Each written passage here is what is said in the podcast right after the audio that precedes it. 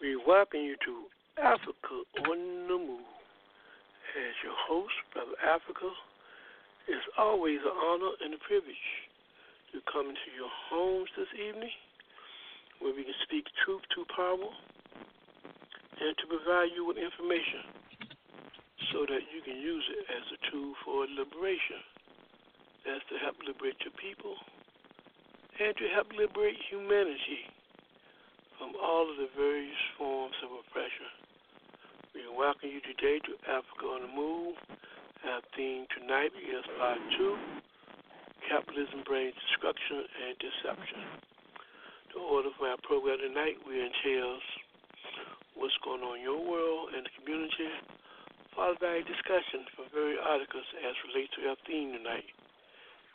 Part 2 Capitalism, Brain Destruction, and Deception. Mm-hmm. So, we want you to take a few minutes, get your pen and paper out, take some notes, and call in and share your views and thoughts on the various issues that we will discuss tonight. And you can do this by calling in at 323 679 people or the Father would like to um, ask those that listen to this podcast tonight to bear with us. We have some sound difficulties in which we cannot control right now, but we're hanging it and do the best we can. So, again, we welcome you to Africa on the Move. And right now, the way we get started with our party is to introduce to you our political panelists and analysts for today's program. We start off with Brother Brother Haki. Welcome to Africa on the Move. Hey, Brother Africa, how you doing? Let me say peace to everyone within the sound of my voice. My name is Haki Kimwafi Mishoki, currently with African Awareness. And uh, my thing, of course, is institution building. But one of the things I find extraordinary, you know, this, just over the last couple of weeks, Brother Africa, there was a recently there was a statement made by Jared Kushner, uh, Trump's advisor, and he talked about the fact that um, providing uh, ventilators or funding uh, for um, for, for COVID nineteen is a bad thing because it impacts negatively on the stock market. I find that statement somewhat ironic, given the fact that the stock market over the last couple of weeks has performed as well as it has in over 30 years. So precisely what we're talking about, I'm not clear, but I suspect a lot of it has to do with the fact that we're talking about, uh, you know, uh, landlords not getting paid currently as a result of COVID-19. But that even then, that's uh, ironic. That's ironic. But when you start to think about it, even under the HEROES program, uh, stimulus program they're talking about right now, even under that program, it has a specific provision in which uh, uh, landlords will get paid money so, in addition to getting paid money, these same landlords, at, when when the COVID nineteen virus comes to an end, quote unquote, comes to an end, uh, they're still going to get the the monies that are due them, you know, from, from you know from past rents. So they stand to to to benefit, you know, across the board. So the mere fact that he's talking about to contribute to uh, you know a healthy and uh, healthy uh, society is somehow bad for the stock market speaks volumes in terms of just how um, antagonistic uh, the wealthy view uh, working working people in the society, in particular African people. So I think, given this reality, people in the African community have to begin to recognize that the writing's on the wall, and that this focus in terms of money at, for, for at all sakes uh, means that their right to exist on this planet becomes somewhat esoteric in the minds of people who have control and money. So clearly, we need all we need institutions to combat, you know, this craziness because lot of institutions that's the way conceivable to move forward in society. So I encourage people to get busy about the about the uh, business of building institutions, and I'll close with that. Thank you, Brother Hakeem. Following Brother Hakeem, thank you, Brother Anthony. Brother Anthony, welcome to Africa on the Move. Thanks for having me, Brother Africa. Revolutionary greetings to you, the fellow panelists, and the listening audience. My name is Anthony Williams. I'm an organizer for the All African People's Revolutionary Party, GC. Our objective is Pan Africanism, the total liberation and unification of Africa under scientific socialism. Okay, fine, Brother Anthony. We now bring in Brother Moses. Brother Moses, welcome to Africa on the Move.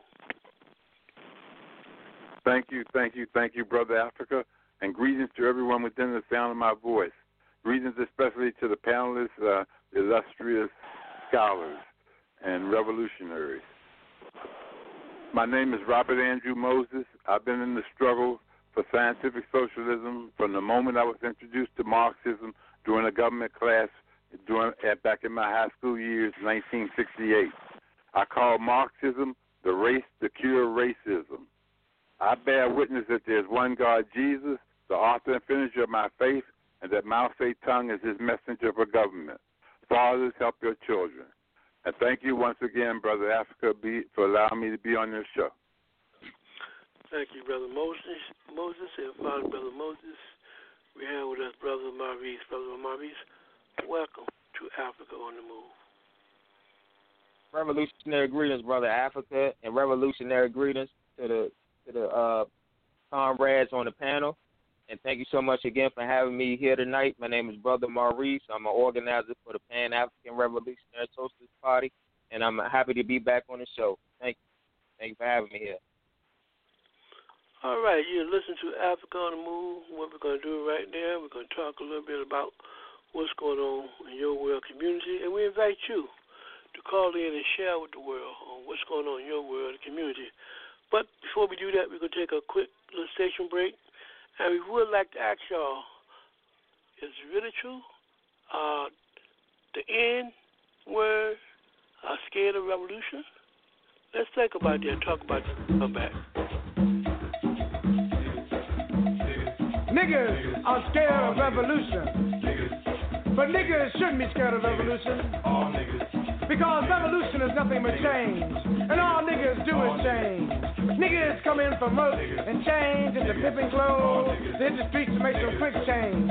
Niggas change their hair from black to red to blonde. And hope like hell their looks will change. Niggas kill other niggas just because one didn't receive the correct change. Niggas change from men to women, from women to men. Niggas change, change, change. You hear niggas say, things are changing,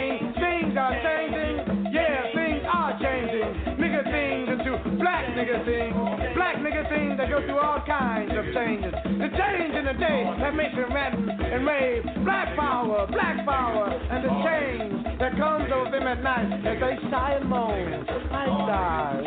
Ooh, right side. Niggas always going through bullshit change. But when it comes for real change, niggas are scared of revolution.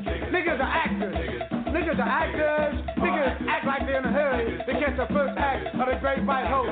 Niggas try to act like Malcolm. And when a white man doesn't react to them like he did Malcolm, niggas wanna act violently. Niggas act so cool and slick, causing white people to say, what makes you niggas act like that? Niggas act like you ain't never seen nobody act before. But when it comes to acting out revolution, niggas say, I can't dig them actions. Niggas are scared of revolution.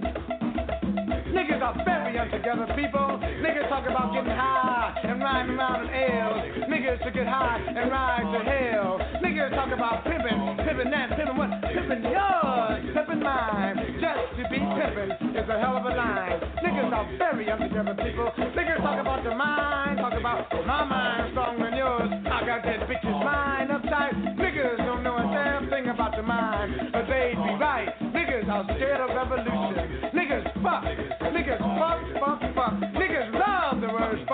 They're so fucking cute. They fuck you around. The first thing they say when they're mad is fuck it. You play a little too much for them. They say fuck you. When it's time to TTB, niggas are somewhere fucking. Try to be nice to them. They fuck over you. Niggas don't realize while they're doing all this fucking, they're getting fucked around. But when they do realize, it's too late. So niggas just get fucked up. Niggas talk about fucking, fucking that, fucking this, fucking yours, fucking monsters, not appreciation, just fucking to be fucking. Niggas fuck white side, black side, yellow side, brown side. Niggas fuck ankles when they out of side. Niggas fuck Charlie, Linda, and Sue. And if you don't watch out, niggas will fuck you. Niggas will fuck fuck if it could be fuck. But when it comes to fucking for revolutionary causes, niggas say fuck revolution. Niggas are scared of revolution. Niggas are players. Niggas are players, are players. Niggas play football, baseball, and basketball while the white man is cutting off their balls. When the niggas play ain't tight enough to play with some black guys, niggas play with white guys to see if they still have some play left. And when ain't no white guys to play with, niggas play with themselves. Niggas tell you they're ready to be liberated, but when you say, let's go take our liberation, niggas reply, I was just playing. Niggas are playing with revolution and losing. Niggas are scared of revolution. Niggas do a lot of shooting. Niggas do a lot of shooting. Niggas shoot off at the mouth. Niggas shoot blue. Niggas shoot traps. Niggas cut around the corners and shoot down the street. Niggas shoot sharp branches at white women. Niggas shoot dope into their arms. Niggas shoot guns and rifles on New Year's Eve. That is coming in. The white police would do more shooting at them. Where are niggas when the revolution needs some shots? Yeah, you know, niggas are somewhere shooting this shit. Niggas are scared of revolution. Niggas are lovers. Niggas are lovers are lovers. Niggas love to see Clark Gable make love to Marilyn Monroe. Niggas love to see Tarzan fuck over the native. Niggas love to hear Lone Ranger yell, hi ho silver. Niggas love commercials. Oh how niggas love commercials. You can take niggas out of the country, but you can't take the country out of niggas. Niggas are lovers, are lovers, are lovers. Niggas love to hear Malcolm rap, but they didn't love Malcolm. Niggas love everything but themselves. But I'm a lover too. Yep, I'm a lover too. I love niggas, I love niggas, I love niggas because niggas are me, and I should only love that which is me. I love to see niggas go through changes, love to see niggas act, love to see niggas make them plays and shoot the shit. But there's one thing about niggas I do not love. Niggas are scared of revolution. We welcome you back to Africa on the Move. Panelists, you just heard a song by Lance Ford titled Niggas Are Scared of a Revolution. Um, does that still apply today? Are Africans scared of revolution? And what kind of actors do we have today, panelists? Start out with you, Brother Haki. Speak to that song and to the question. Are we really scared of revolution? And what kind of actors do we have today? Yeah, well, I, I think to some extent, I think a tremendous amount of us are scared of revolution. I think precisely because in this society, you know, the word revolution has negative, very bad connotations. And so people are afraid to use that word uh, because of supposedly what it represents. But in fact, you and I understand revolution, all it means is change. And so, uh, in understanding it only means change, we're not threatened by the word. But you have to hand you have to hand it to those positions of power in terms of sort of weaponizing that term so people are scared to use that word. In fact, if you describe yourself as revolutionary, then you immediately evoked, you know, a tremendous amount of fear in the minds and hearts of a lot of our people because of what what they believe it represents. So I think even today, this question in terms of uh, people, are people afraid of revolution? Absolutely. Now, do we have cause to be revolutionary? No question about it. Whether you talk about economics, finance, whether you talk about an economic system, social system, or political system, clearly across the board we have real problems and disproportionate so. And so therefore we have no no no recourse but to be revolutionary. And that's a cold reality. But whether or not people come to that realization, to a large extent, turn depends on people's ability to over, overcome conditioning. Of course, you and I understand overcoming that condition is a very tough process, but we're confident that uh, the flow of history suggests that increasing numbers of people will overcome those conditioning. Brother Anthony, are Africans scared of revolution? And what actors do we have today? They say we love to act. What are we acting about? Um, there are some Africans that are, uh, there are some Africans that are scared of re- revolution, and uh, and those fall into two groups. Uh, people, Africans that are that are genuinely confused because of the uh, uh, uh of the the misinformation that's fed about revolution and the and the connotation that word has that uh, Brother Haki mentioned earlier. Also, you have uh, you have Africans that are against the interests of the majority of the people, the anti-people, as Touré referred to them, and these are basically the uh, the the, uh, the petty bourgeois elements in our community that aspire to be part of the bourgeoisie, the capitalist ruling class they are scared of revolution because it puts an end to their power.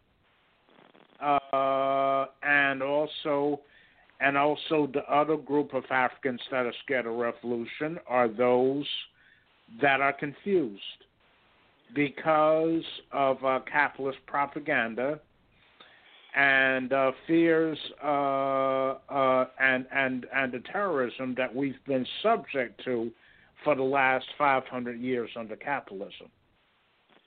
So you, so I, I would say the people that are that are ant that are scared of revolution fall into two groups. One's uh, the ones that are enemies of the uh, uh, uh of the masses of our people, and uh, that sector of our people that are confused about uh, whether revolution is the correct way to go. Okay, Brother Moses, are Africans scared of revolution? And what kind of actors do we have today? Well, I I don't think Africans are scared of revolution. No, um, um, I think basically that um, we spontaneously gravitate towards revolution. We spontaneously gravitate towards socialism. Revolution is when there's not just change, because change is always happening, you know that's quantitative changes.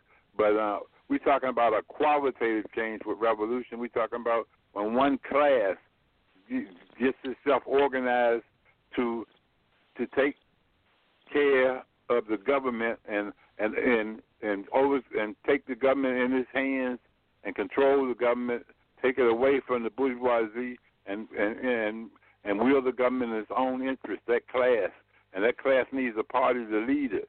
But anyway, um, we, I don't think people are scared of revolution because we spontaneously gravitate to revolution. We're helping our families. We're we're doing uh, service. We're on the front lines. Um, um, we're not scared of revolution. We're spontaneously gravitating towards revolution. We just need to be conscious. We just we're just not we don't have study, study, study to turn ourselves into genuine representatives of the working class, which is the Socialist and the Communist Party people. With um, as, until we get to where we understand revolution itself, the state in revolution, as Lenin put it out, we got to get away from this left wing communism and infantile disorder that Lenin talks about in his book. And um, we got to recognize that electoral politics is is uh, one of our many weapons, and we got to use it and use it and and not not abandon the working class to the fastest forces. Um, I don't think we're scared of revolution. No, I think the vast majority of black working class people are are, are looking forward to a better day, and uh, we're we're we're in churches. We're doing all kinds of things, which is which is which expresses our aspirations for a new life, a better a better world. And no, we're not scared of revolution. I say no. Thank you. And Brother Maurice, are Africans scared of revolution? And what kind of actors do we have today?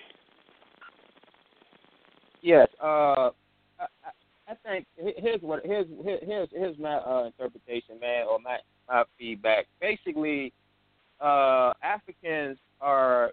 I wouldn't say that they are. I'm I'm I'm, I'm going to lean towards what Brother Moses was saying. I don't think uh, Af- Africans. You got a certain sector of Africans who are scared of revolution. Let me be clear, like Brother Anthony and Brother Action pointed out. You do have the petty bourgeois. You do have neo-colonialists. You have sellouts. All those people are scared of. Um, you have snitches. You have people informants. You have you have you have that in our African community. So so yes, those Africans um, are scared of revolution. Um, revolution. But I, I would say for the masses of Africans, I, I, I think they are not scared of revolution because you have people. I think what I do what I do want to say is Africans don't we don't really understand what a revolution entitles. It's not just picking up a gun and shooting at cops. Um, people done that uh, of African people. People, I'm not. Uh, you know, we have uh, Michael X in Texas a couple years ago who had a shootout with cops in Texas. We had, you know, we had we had Chris Dorner in California who had a shootout with cops. So um, I think they that, that's not revolution. you understand what I'm saying? So I think people are not understanding what it means to, uh, to have a revolution. Revolution is getting your freedom. Like we like we stated on this show over and over again, um, freedom is not free. You have to earn it, and it entitles a revolution. But you got to understand revolution in order to have a revolution. Um, and, and you're not going to understand it until you join an organization, a revolutionary organization. It, therefore, you will get your revolution. But revolution is not just picking up a gun. Revolution is a lot of a lot of training, a lot of political training, uh, a lot of studying uh, takes place. Um, that's that's the that's the that's the first first step to a revolution is picking up a book, studying, joining an organization.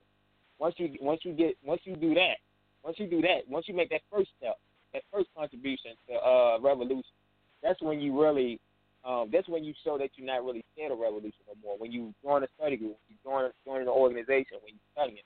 But besides, is um, people think, excuse me, people think this, uh, you know, picking up a gun, revolution is shooting. That's not revolution. Revolution is organizing and, and, and working with the masses, other brothers and sisters, and, and overturning this system, bringing something new into existence. That's what that's what you call a, a, a revolution and, I, I speak about the industrial what the, what the American what the Americans or the American government called the industrial revolution. That, similar to that, they called that was a revolution when they brought about new factories and new changes. But we need we need that to happen among Africans. So, so I mean, you know, um, among us on the continent. That's what a revolution is. Um, organizing. So yeah, the, the Europeans, people in power, they they understand what a revolution is because they they are well signified, uh, or, you know, organized. They're organized. But until we get organized, that's when I feel like we'll have a better understanding of, of revolution. But I, I don't think we're scared of revolution. I think we just don't understand. We don't understand uh, how to get there. We don't understand what they're entitled. All right, Pam, let's, move forward to the idea of what's going on in your world and the community. And to our listening audience, you can come in and share what's going on in your world community by calling 323-679-0841. Coming back to you, Brother Haki, what's going on in your world and the community? Yeah, well, here we go again with the police killings. Uh, over the last um, over the last uh, couple of months, we lost numerous Africans, you know, to police police killings. Uh, you know, prior uh, to the most recent uh, one I'm about to talk about was Breonna Taylor. I remember the young uh, sister who was an EMT tech uh, training to be a nurse, uh, who was assassinated in her own home. Then we had Ahmaud Arbery, uh, who was jogging down the street, of course, jogging while black. And uh, this young African was assassinated by two hillbillies, you know, uh, down south. And now here recently, uh, as as recently as a couple of weeks ago, we had Sean Reed, a young brother, 21 years of age, who was gunned down by the police. Now the police alleged that he was driving erratically, and uh, uh, and uh, what happened was he said the police position is that they allege anyway that a pursuit uh, uh, occurred, and uh, they chased him into the woods.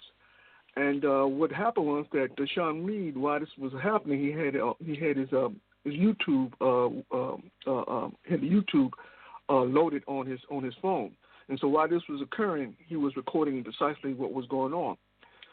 Well, interestingly enough, there was something like 12 shots that were fired, and the police chief, of course, tried to uh, tried to imply that somehow Sean Reed was instrumental in his own death, even though the video shows that he wasn't armed. The police reports didn't say anything about weaponry.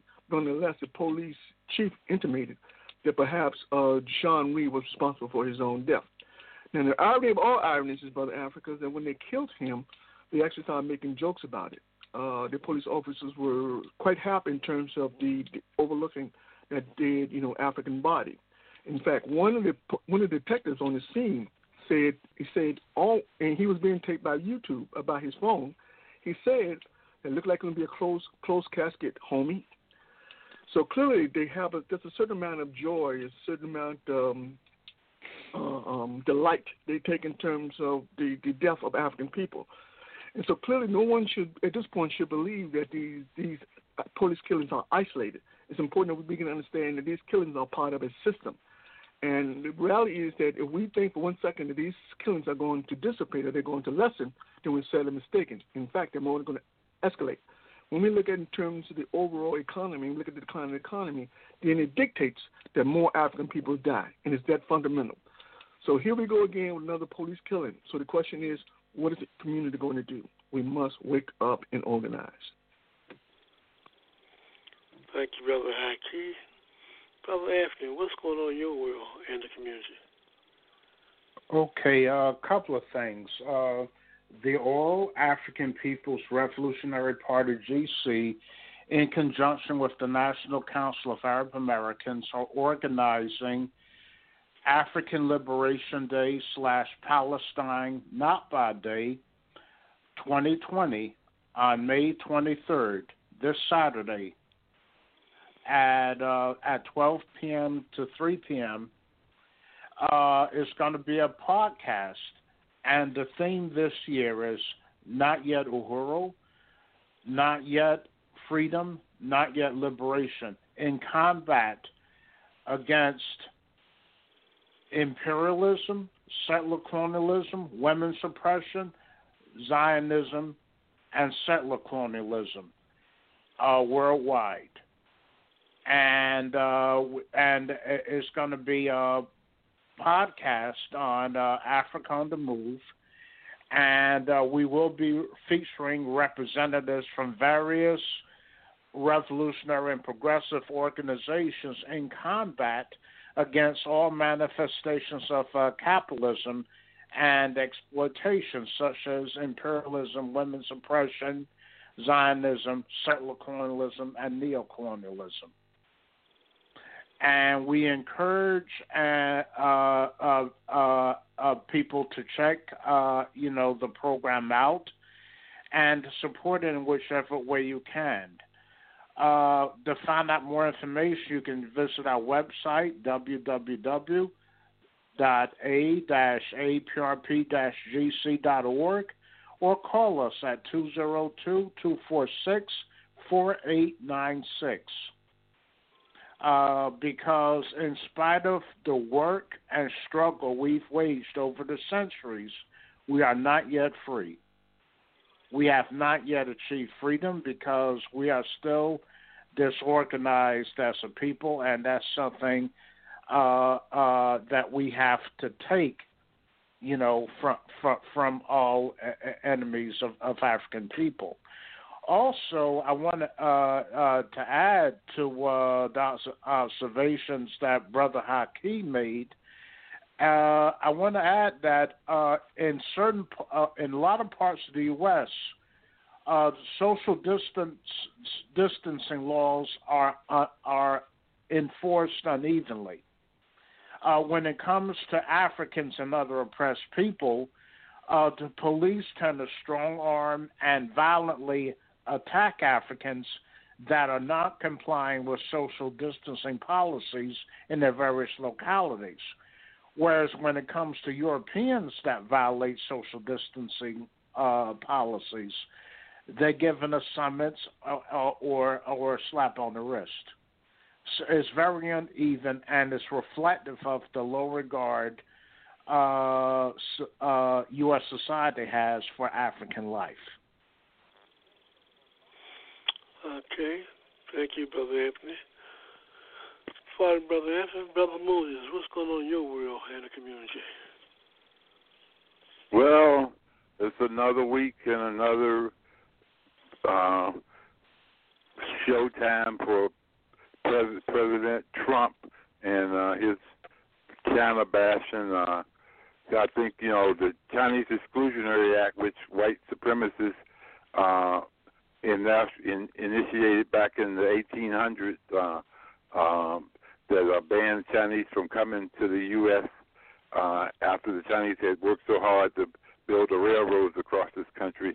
But anyway, uh, they banned, they had the Chinese Exclusionary Act uh, all the way up until um, I think it was the 1940s, I think it's 30s or 40s before they actually stopped the Chinese Exclusionary Act.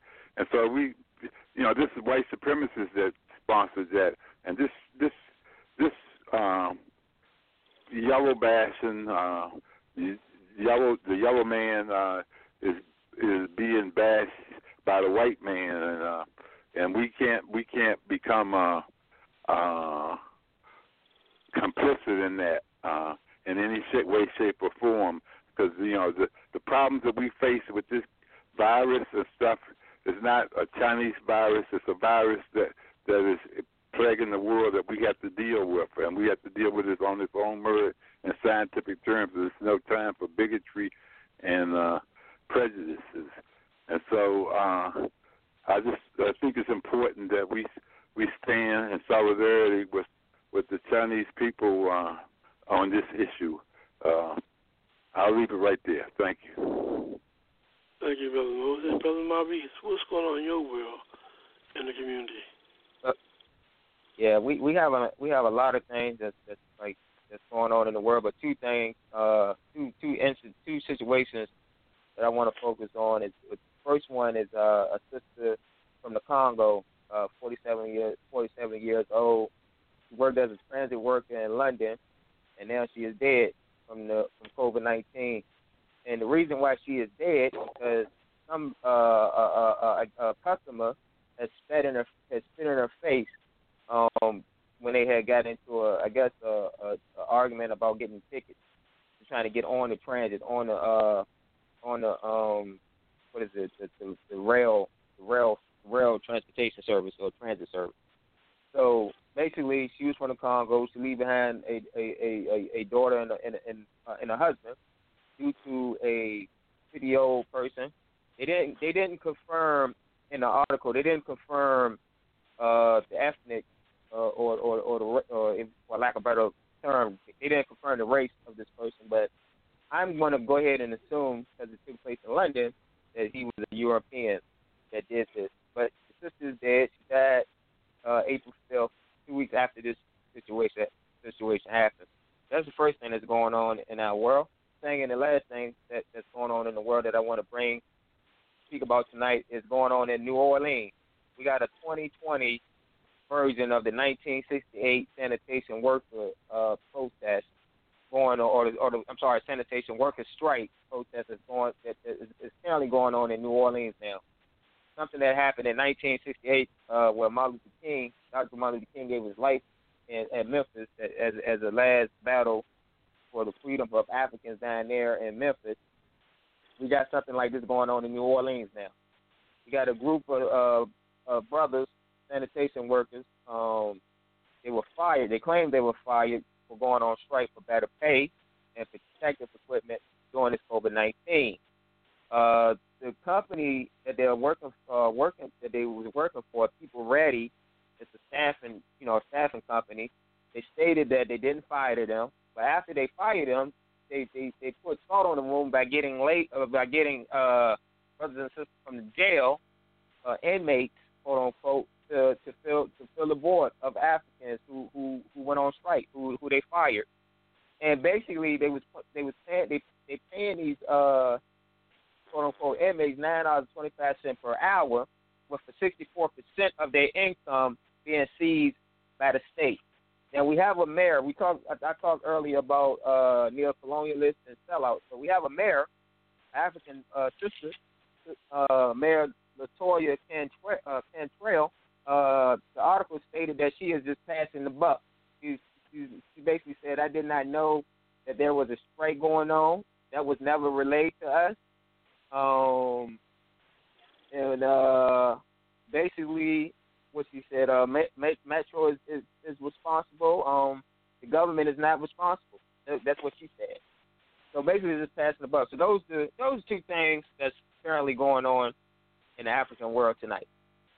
And I conclude. Well, well, you well, you says you can see there are a lot of things going on in our world community. We will continue the discussion when we come back. Right now, there's a special message that Sister Stone would like to send to the brothers.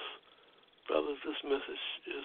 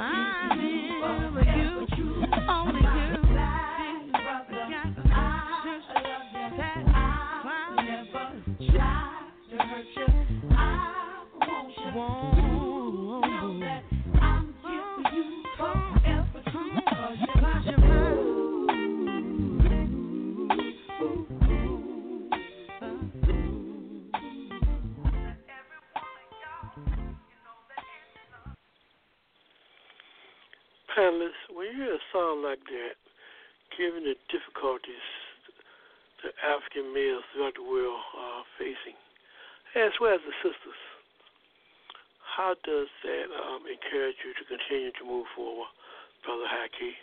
What you make up songs like that? Is there a value of having those kind of songs, acknowledging the strength of African men? Yeah, well, songs like that are, are definitely empowering, and it's important to hear that. Uh, particularly, you know, when, when you talk about this, this struggle, you know, for justice, uh, one thing that's pivotal in terms of struggle, we got to have support of women. And unfortunately, a lot of sisters internalize certain kind of values, which says that if if, if you don't uh, fulfill those particular values, then you're less than a man. For example, there are those who believe that if you don't have a job making six figures, then you could never be a quality man. You have others who think that, well, if you don't uh, have a certain kind of status, then of course you're not a quality man. So you have all these esoteric kinds of notions in terms of what constitutes a man, which is internalized by some sisters.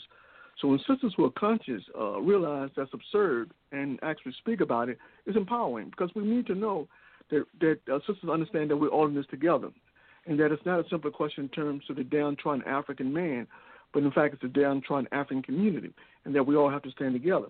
And of course, it goes without saying that you know the support of women is key in terms of moving things forward. So this kind of message uh, not only speaks volumes in terms of uh, the, what is needed to be heard by African men, but also it talks to the strength in terms of you know the African community, specifically uh, those involved in struggle in terms of taking on this hardship. Uh, you know, in terms of trying to bring about some semblance of justice in the society.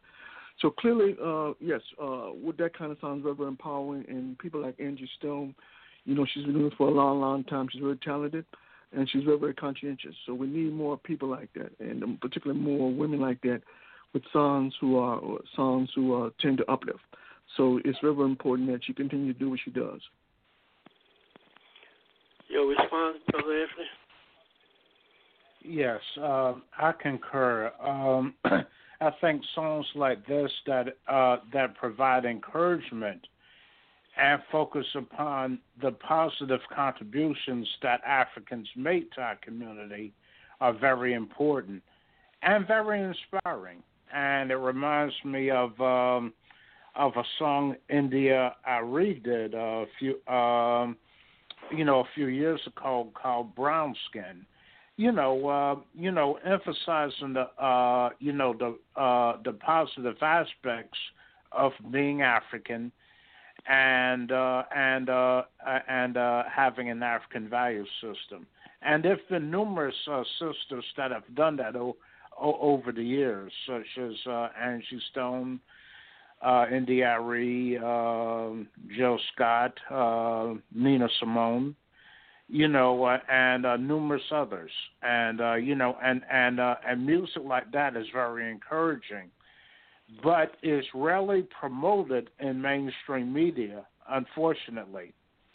Uh, because uh, you know the uh, you know the uh, the imperialist powers that run these radio stations rather uh, you you know do material about uh, about Africans being at each other's throats uh, for various reasons than, uh, than than Africans trying to come together you know, to uh, you know, to solve our problems, which is what it'll take for us to get out of uh, out of the oppression we're facing worldwide. So, uh, so, so material like that is uh, is encouraging and very inspiring. Brother Moses. Yeah, I, b- I believe it was the French philosopher Fourier who said you could judge the extent of emancipation of any society by the extent of emancipation of its female sex. And certainly, you know, black women being being uh, having the triple whammy of race, sex, and class oppression um, means that we, as black men, need to be be offering, and not only black men, but all people should be offering up them uh, affirmative action. I mean, positive and uh, proactive uh, things that in, that enrich and encourage and nurture and strengthen the black woman in her her struggle to be free and to to be uh, dignified and independent. Um, for self determination up to and including independence.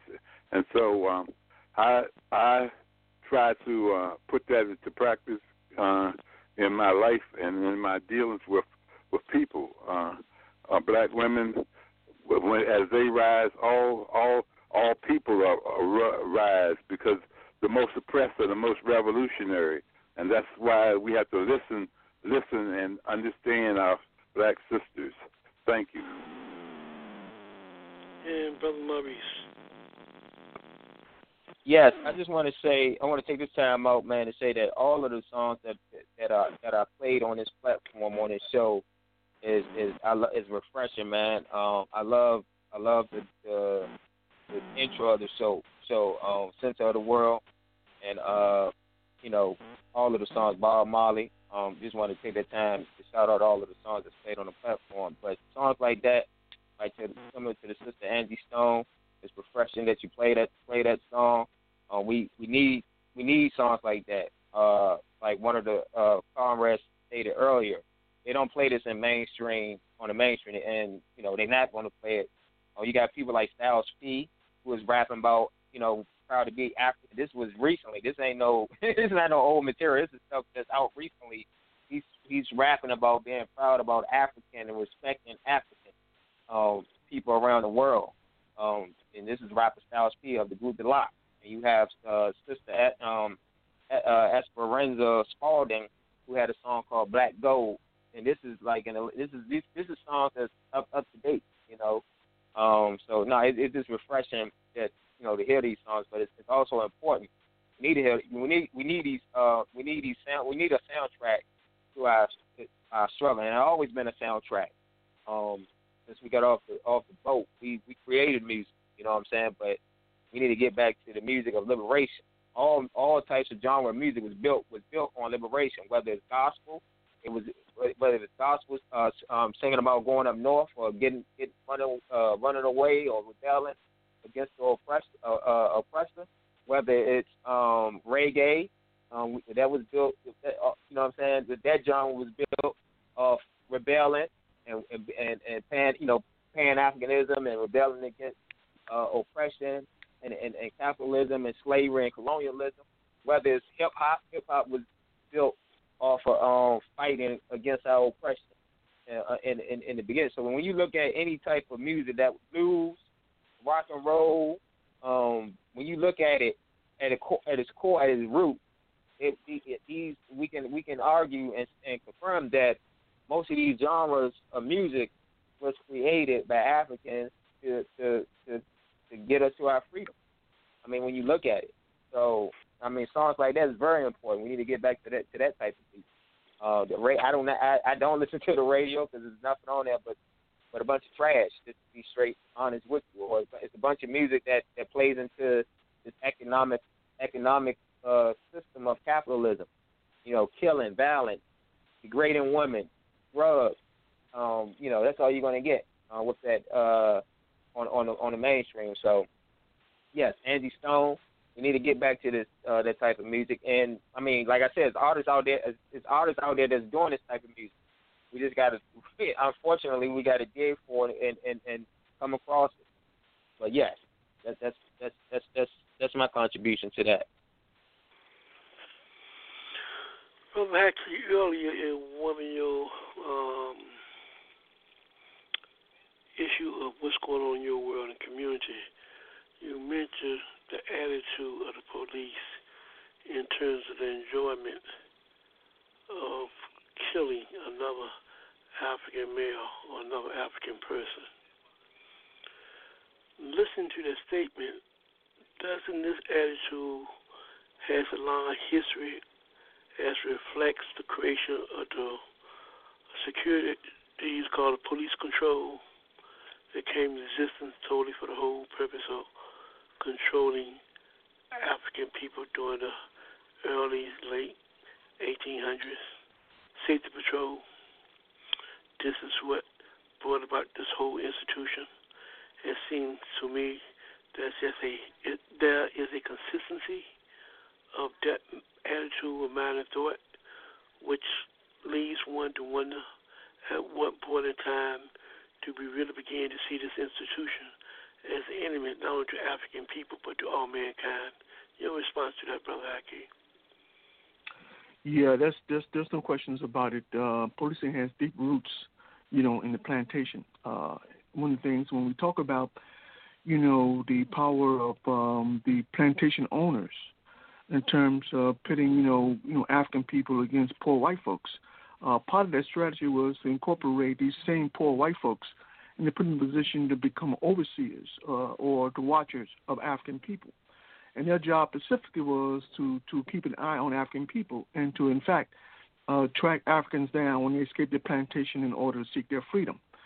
So clearly, this this notion in terms of uh, you know uh, African you know African life being uh, lack uh, lacking value it has a long history in terms of that. And so, therefore, when you when you kill someone, uh, even in times of the plantation, when African people were, were killed, it was often a source of um, source of source of joy, joy as opposed to a, a, a as opposed to something that is tragic. So clearly, this kind of philosophy in terms of you know uh, African people being something less than human, something that existed not only in the plantation exists, exists currently, and so, to some extent, one of the things that they're very, very shrewd in terms of the ruling class is that they, you know, keep in mind that sometime back, uh, about 10 years ago, uh, they had a ruling in the U.S. Civil Co- Civic uh, uh, Circuit Court which states that if you're too intelligent, you can't become a police officer. Well, the whole irony, the whole irony is that you know to be too intelligent to become a police officer begs the question: Why would you want people who are intelligent as police officers?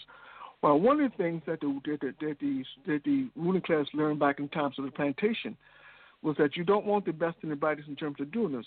Uh, number one, because the best in the brightest may begin to question in terms of the uh, the uh, the legitimacy of hunting people down who simply want to be free. But people who are who are less than intelligent, uh, people who are caught up in deep conditioning, are more apt to actually carry out those policies of dehumanization of African people, thinking that somehow it gives them power.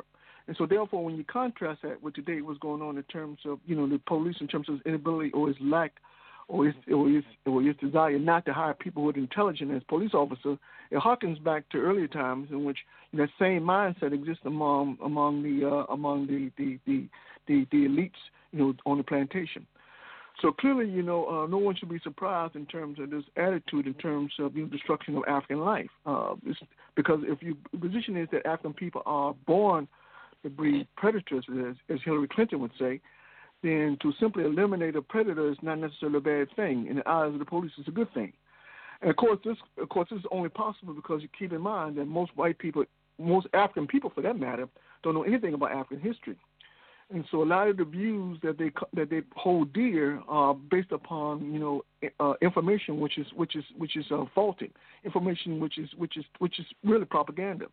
But you can't question propaganda if you don't have any understanding of the history. And so, therefore, it's in the interest of the ruling class to have police officers who have who are not versed in the history. And so, so when you talk about this connection between what happened historically in terms of this glee at killing African people and currently the glee at killing African people in the 21st century, there is there is a parallel. And so we should understand fundamentally a system in place was designed to dehumanize African people. The ultimate dehumanization is to kill people. So clearly, uh, we got to understand that the system is something that we have to abolish. Policing must be abolished along with the prison industrial complex. It must be abolished. But we can't realistically talk about abolishing anything until we seek, until we have control. And that is what revolution is all, all about. So clearly, the relationship between the past and the present is very, very real. And the thing that we got to understand in terms of policing, none of this is going to stop. So, have with that in mind, I'll conclude with that. Brother Anthony. Can you talk a little bit more about why the A-APRP-GC chose the theme Not Yet Uhuru? Uh, yes. Uh, this was uh, uh, the theme of uh, of an uh, of an ALD that was organized in 1978 uh, at, at, which time uh, one of the performers at African Liberation Day was Sister Letta Mbulu, and she sang "Not Yet Uhuru," "Not Yet Freedom, Not Yet Liberation," and uh, and a special tribute was made uh, to uh, uh, honor uh, uh, br- uh, br- brother brother Malcolm Malcolm X, and uh, you know, and uh, nearly um, thirty-two years later, we're still not free, in spite of the sacrifices and the work of numerous Africans. We're not yet free. We still face uh, you know, very uh, impre- uh, oppression from various forms of capitalism, including the most uh, the most visible form today, neocolonialism, and that and and that is the most uh, insidious, insidious, and dangerous form of capitalism, because the uh, the uh, the, the visible face of neocolonialism are people that look like you and me, that look like the masses of the people, but do not have the interests of the masses of people at heart. They have the interests of the enemy primarily. And uh, so, uh, so, so we're not yet free, and, and, and we will not until we get better organized than we are today. And uh, today we're disorganized, and uh, there's a great deal of confusion, as we discussed earlier, about the revolutionary process. It's going to take a revolution to get our freedom. And uh, instinctively, uh, the masses of African people are for that. But they're taught to uh, to look down upon it, to despise it, and to fear it and uh, so we come to you know uh, uh, you know to clarify uh, you know this phenomena and also to encourage our people to help us liberate us. You know, after and to the panelists, y'all all we in. I think one of the difficulties of moving our people towards this concept of freedom is because there are such a large range of what that really means. How can we paint it in a way where the average brother and sister can identify this is what we need and this is what we must go after? Talk a little bit about the after, and then I'd like to have the panelists respond to that. Sure. Uh, and if you're free, that means every uh, every individual in society has the ability to develop to his or her fullest human potential. Uh, take a look at societies in which such freedoms exist, such as Cuba, Venezuela, uh, the Democratic uh, People's Republic of Korea, for example. Because the uh, the interest of human beings is primary over uh, the interest of capital. People in, in societies that are struggling to build socialism have the ability to develop to their fullest human potential without uh, trampling upon the rights of other human beings to develop to his or her fullest human potential. And you see, that's critical because under capitalism, uh, it's okay for ind- individuals to develop to the fullest uh, potential at the expense of other individuals. But under a socialist society, uh, that uh, uh, uh, uh, it, you know that's a violation of uh, you know of the rules of of living in a socialist society. So I think uh, people have to understand that freedom means the ability to develop to to to, to one's fullest human potential. Thank you, Alfred Palace. Anybody else would like to weigh in on this question?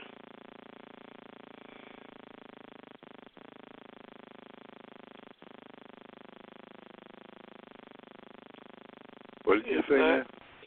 I said one else would like to weigh in this question. How do we get our people to concretize or have some kind of minimal basic understanding of the concept of freedom so we can move forward?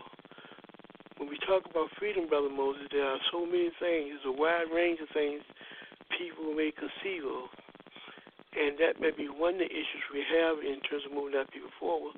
They still don't have the really proper Yeah. understanding of what Well, when we talk is. about freedom, we just can't talk about freedom in the abstract. We got to talk about concretely, and that means we either talking about freedom to do something or freedom from something.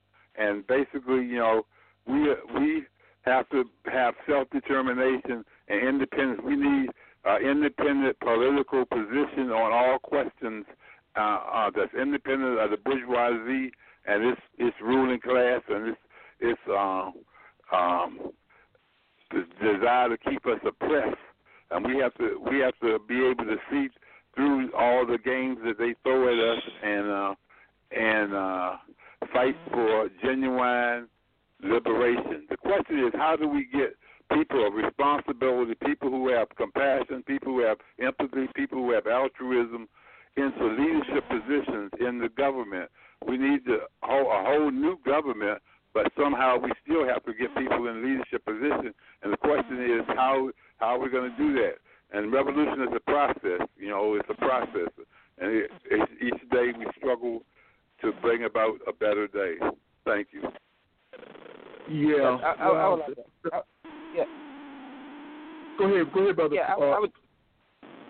I'm sorry. Yeah, I just want to add a quick, uh, quick response to that. Um, in order to get uh, the masses to understand freedom, it's like it's it's it's like it's it's it's it's, it's a it's a it's a question of science, I believe. As revolutionary scientists, as political scientists, we you know you got to have a hypothesis. The hypothesis is is you know what what what is called what is causing all of these atrocities? What what is causing uh, racism? What is causing uh, innocent people being gunned down broad daylight? What is what is causing us to uh, go to work every day and not own the you know what I'm saying not own our destiny? You gotta you know you go to work and you you, you go go to work in a fact whether it's a factory or somebody's grocery store or somebody's institution, uh, educational institution, um, whatever it is. You, you're not we're not doing it for the benefit of our people and our, and our land. But you know, freedom is when you have your own land that you can,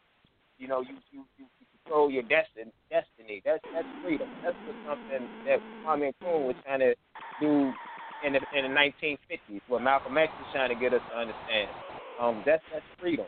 Um, we got to understand freedom, and once you understand freedom, you got to want freedom. I mean, you know, you, you, we're not we're not developing to our highest potential because we are not free. It's, people people uh people bum rush to go see the Black Panther movie because they seen uh, Africans flying flying in uh you know in in, in, in aircraft, spaceship like aircraft and vibranium and the minerals. There's no telling with with our freedom, with the total uh unification of Africa and the liberation of Africa. There's no telling uh the, the highest development we uh, that we can achieve that we can go to. Uh, we got we have to the masters have to uh, understand. And like Brother Haki always say on the show, we gotta own our we gotta run and own our own institutions. For for us to um for us to articulate to the people and the masses what is freedom, how you gonna get your freedom, and what it takes to get your get, uh, to get freedom. Um, once once we get that understanding going, I think the masses of people will understand what is freedom, and they will want it more. It will, it will, once you understand, once they, you, you know, you got to see something to believe that you can achieve it. You got to believe something so you, so you, you know, so you can achieve it. Or you got to see something or smell, you know, smell it to make you want it more. If if you can, if we can have our institutions in place or organizations in place to show the people what is freedom, what what it takes to get it. I, I believe it would make it would make them, it would increase the appetite more in the people to want their freedom. So that's that's what that's what that's you know that's what I that's what I uh, feel like we gotta you know uh, help the people understand what is freedom, how to get the freedom, what it takes to, to get the freedom. And that's what we try to do on this platform. You know, organization, organize, organize, organize. But you know, not not only just using organ saying organize as a, as a catch catchphrase, but really organize, put it into action. You know, you, you can want freedom, but you're not going to get it uh, unless you put it into action. You can't get nothing. You can you can't get anything without action. It takes action to get anything. So um, that's that's I conclude by saying that uh, we, we have to put it into action. Yeah, well, you know, brother Africa, there there is a complexity in terms of this whole concept of freedom. Uh, one of the things is that you have to you have to actually inquire. There are certain things, certain elements you have to understand in terms of what constitutes a society. One of the prevailing features that prevents people from actually come to realization how the system works, that people are people are comfortable. So in that context, when you start talking about the ills of the society and, and people contrast with their own life, if their position is, well, I got the big house, I got the big car, I got money, you know, so uh, greatest system in the world. And so for them, the question in terms of freedom is, is it becomes uh, irrelevant. It's, it's not it's not a question for them. So I think to some extent that you know we have to get people to try to dig deeper, and that's a very difficult thing. Uh, and of course, you talk about the most oppressed, and you talk about, for instance, you talk about Africans in society, or, even poor whites for that matter, in society who don't have access to, to education for whatever reason, or access to the wrong kinds of education, then ask them to sort of um, uh, uh, uh, sort of um, defer uh, from you know from lessons you know in society It's a very difficult thing to do because it's very abstract. So you're asking people to take the situation and dig deep and say, why do you think this exists? For instance, well, I can talk about police brutality all day. I can talk about police brutality. I can talk about killing people, killing people, killing people. But if we don't move beyond in terms of mechanics, in terms of the police actually killing folks, unless we get in, get inside understanding a system which facilitates that killing, then we never really understand the, the, the, the, push for freedom. And so the struggle for us is try to get people to understand, have to dig a little bit deeper. And that's very complex because you have a system essentially which says a capitalist system which tells people that you don't need education. The only thing you need is money. And so therefore you have people making conscious decisions that well I'm going to pursue money at the expense of education. Or you have people in schools and saying, Listen, I'm not really going to apply myself because as long as I can get the degree and get out here and make some money, that's what it's all about. And so therefore so the question of freedom becomes a new question for them, becomes irrelevant to them. And so how do we how do we diffuse this kind of moral thinking in terms of what it is to be free. It's not it's not easy. It's not easy. We continue to promote and we put this information out for people.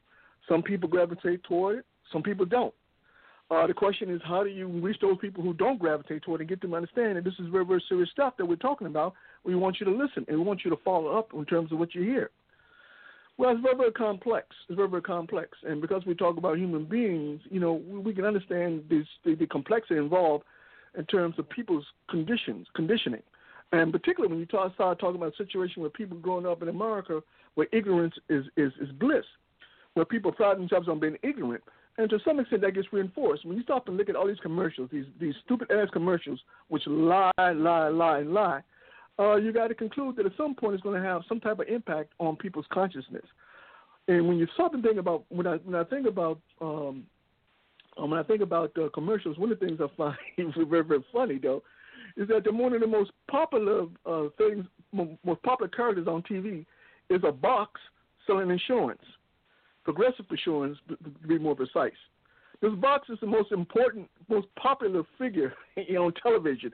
How the hell, how the hell in a technological society a damn talking box is has such appeal for so many people? well, well, it speaks volumes in terms of the kind of uh, bullshit people are inundated with on a, on a daily daily basis. And how do we begin to come at that bullshit to get people to understand that? Listen, we want you to think deeper. I'm informed by the fact that you know Malcolm X, you know, went to prison. He ran into the brother who hit him with some knowledge. Because he was incarcerated and there's nothing much to do, he listened. And so he was able to make an impact on Malcolm to the extent that Malcolm said, "Listen, you know what? I have a rudimentary understanding of what's going on in the world, but now I want a deeper understanding of what's going on in the world. And so what he did, the first thing he did was get a dictionary. Why? Because the dictionary helps you define the, the world in which you live in. See, understanding the words is part of the battle. So you can't fight what you don't understand. So you have to understand what people are saying. So people on television all the time, politicians on television all the time, and and and and and, and, and very very subtly say African people, you know, are just coming to earth but they say it in a very formal way. And so unless you understand what they're saying, you don't even get it. It just goes right over your head. And so therefore we got so we talk about a lot of conditioning. The question is how do we overcome this conditioning? It'd be much easier to overcome this conditioning if we had institutions in terms of you know in terms of in terms of purveying this message, you know, uh, you know, 24 hours a day, seven days a week, 365 days a year. But we need people who understand the necessity of institutions in order to do that. And so the struggle for us in the 21st century is still how do we build institutions, and that continues to be a struggle. Uh, in addition to, and I'm gonna close with this. One of the things when we talk, talk about, you know, uh, ideologically, when people have different views in terms of the way things are, uh, you know, people people who don't necessarily subscribe to in, people's ideology, for whatever reason, tend not to even engage them in terms of in terms of ideology. Why? Well, perhaps because they don't want to be proven wrong, or perhaps the position is that your ideology is so antiquated, it's so useless, there's no sense in me engaging you. For whatever reason, they don't. That is a problem in the political world. How do you, on that level, even how do you engage those people to talk about freedom? Because they, a lot of these groups, when they talk about freedom, they talk about a limited expression of freedom. They're talking about the right to vote. They're talking about uh, a better job for some African people. They're talking about uh, better schools for some African children. They're not talking about the totality, totality the, the, the, the, they're not talking about the, the, masses of folks. They're talking about a sub segment of a group of people. So this is a so this is a problem politically. So the question is becomes very complex. And so I don't have a, I say all this to say I don't have any easy solution in terms of how to do that. I know that we can continue to put information out in hopes that people gravitate toward it. But I think but the but but the larger expression about success is going to be when we're in a position to actually have meet have enough people, we can actually create institutions in which, you know, we can by virtue of being in the community, being present, that we can have an impact. So that's my view on that. Okay, panelists, what we're going to do right now, we're going to pause for the calls. And we come back, we're going to talk about our theme tonight, part two capitalism, rate, destruction, and deception. And there's no article better to typify that point than the article dealing with the Republicans are using the virus, coronavirus virus crisis. The Republicans are using the coronavirus crisis. We can talk about that and see how it has a devastation on various communities and how deceptive it is. So we'll be right back and we leave you with this message. We all agree tonight, all of the speakers have agreed that America has a very serious problem. Not only does America have a very serious problem,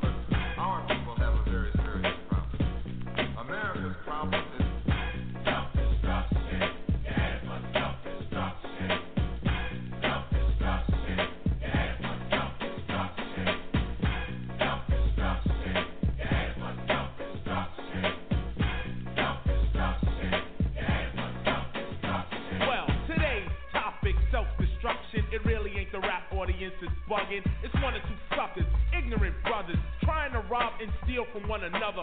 You get caught in the mid. So to crush that stereotype, here's what we did. We got ourselves together so that you could unite and fight for what's right. Not negative cause. The way we live is positive. We don't kill our relatives. Pop, pop, pop, when it's shot, who's to blame? Headline, front page, and rap, the name. MC Delite here to state the bottom line. The black on black crime was way before our time.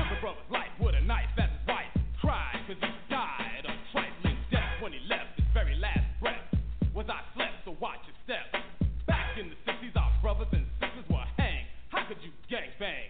I never ever ran from the Ku Klux Klan, and I shouldn't have to run from a black man, cause that's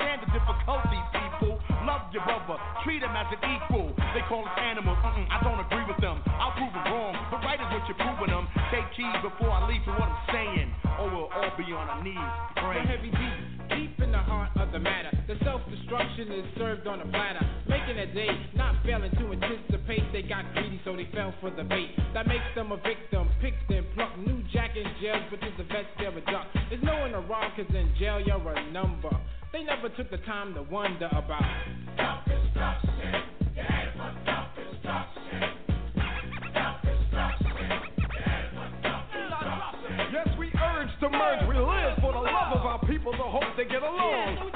Getting a point to our brothers and sisters who don't know the time. Boy, so we gonna It's ride. set in your head, you know our job to build and collect ourselves with intellect. To revolve, to evolve to self-respect. Cause we got to keep ourselves in check, or else it's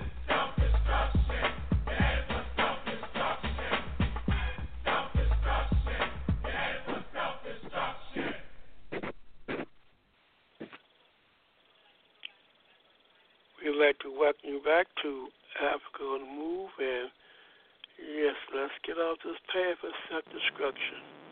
But when we do talk about self-destruction, in essence, we are talking about how capitalism brings destruction, destruction and deception. I read an article that was printed or published on the 8th of May, April 2020 by Lee Fang, titled Republicans are using the coronavirus crisis to win long desired bank deregulation, raises potential for bank failures. Now, many times, you we don't understand how rules and policies plays a role to impact the lives of the people. Now, one of the major contradictions of this article is the contradiction of creating policies where banks don't have to have a lot of reserves on hand in order to do certain type of um, enter into certain type of business ventures. And as a result of it, many banks are willing to take more risks because of the fact they don't have that much uh, more to lose. As a result of it, particularly so-called community banks, these banks go out of business, and when you don't have banks, you don't have access to capital for the so-called working class or working man or small business. And what often end up is that these banks are bailed out again from your tax money. It takes from the poor and gives to the rich. Brother Anthony, in terms of reading this particular article, how has the Republican Party used this whole potential of banks as a means to um, undermine its potential as as the result of this ongoing coronavirus pandemic?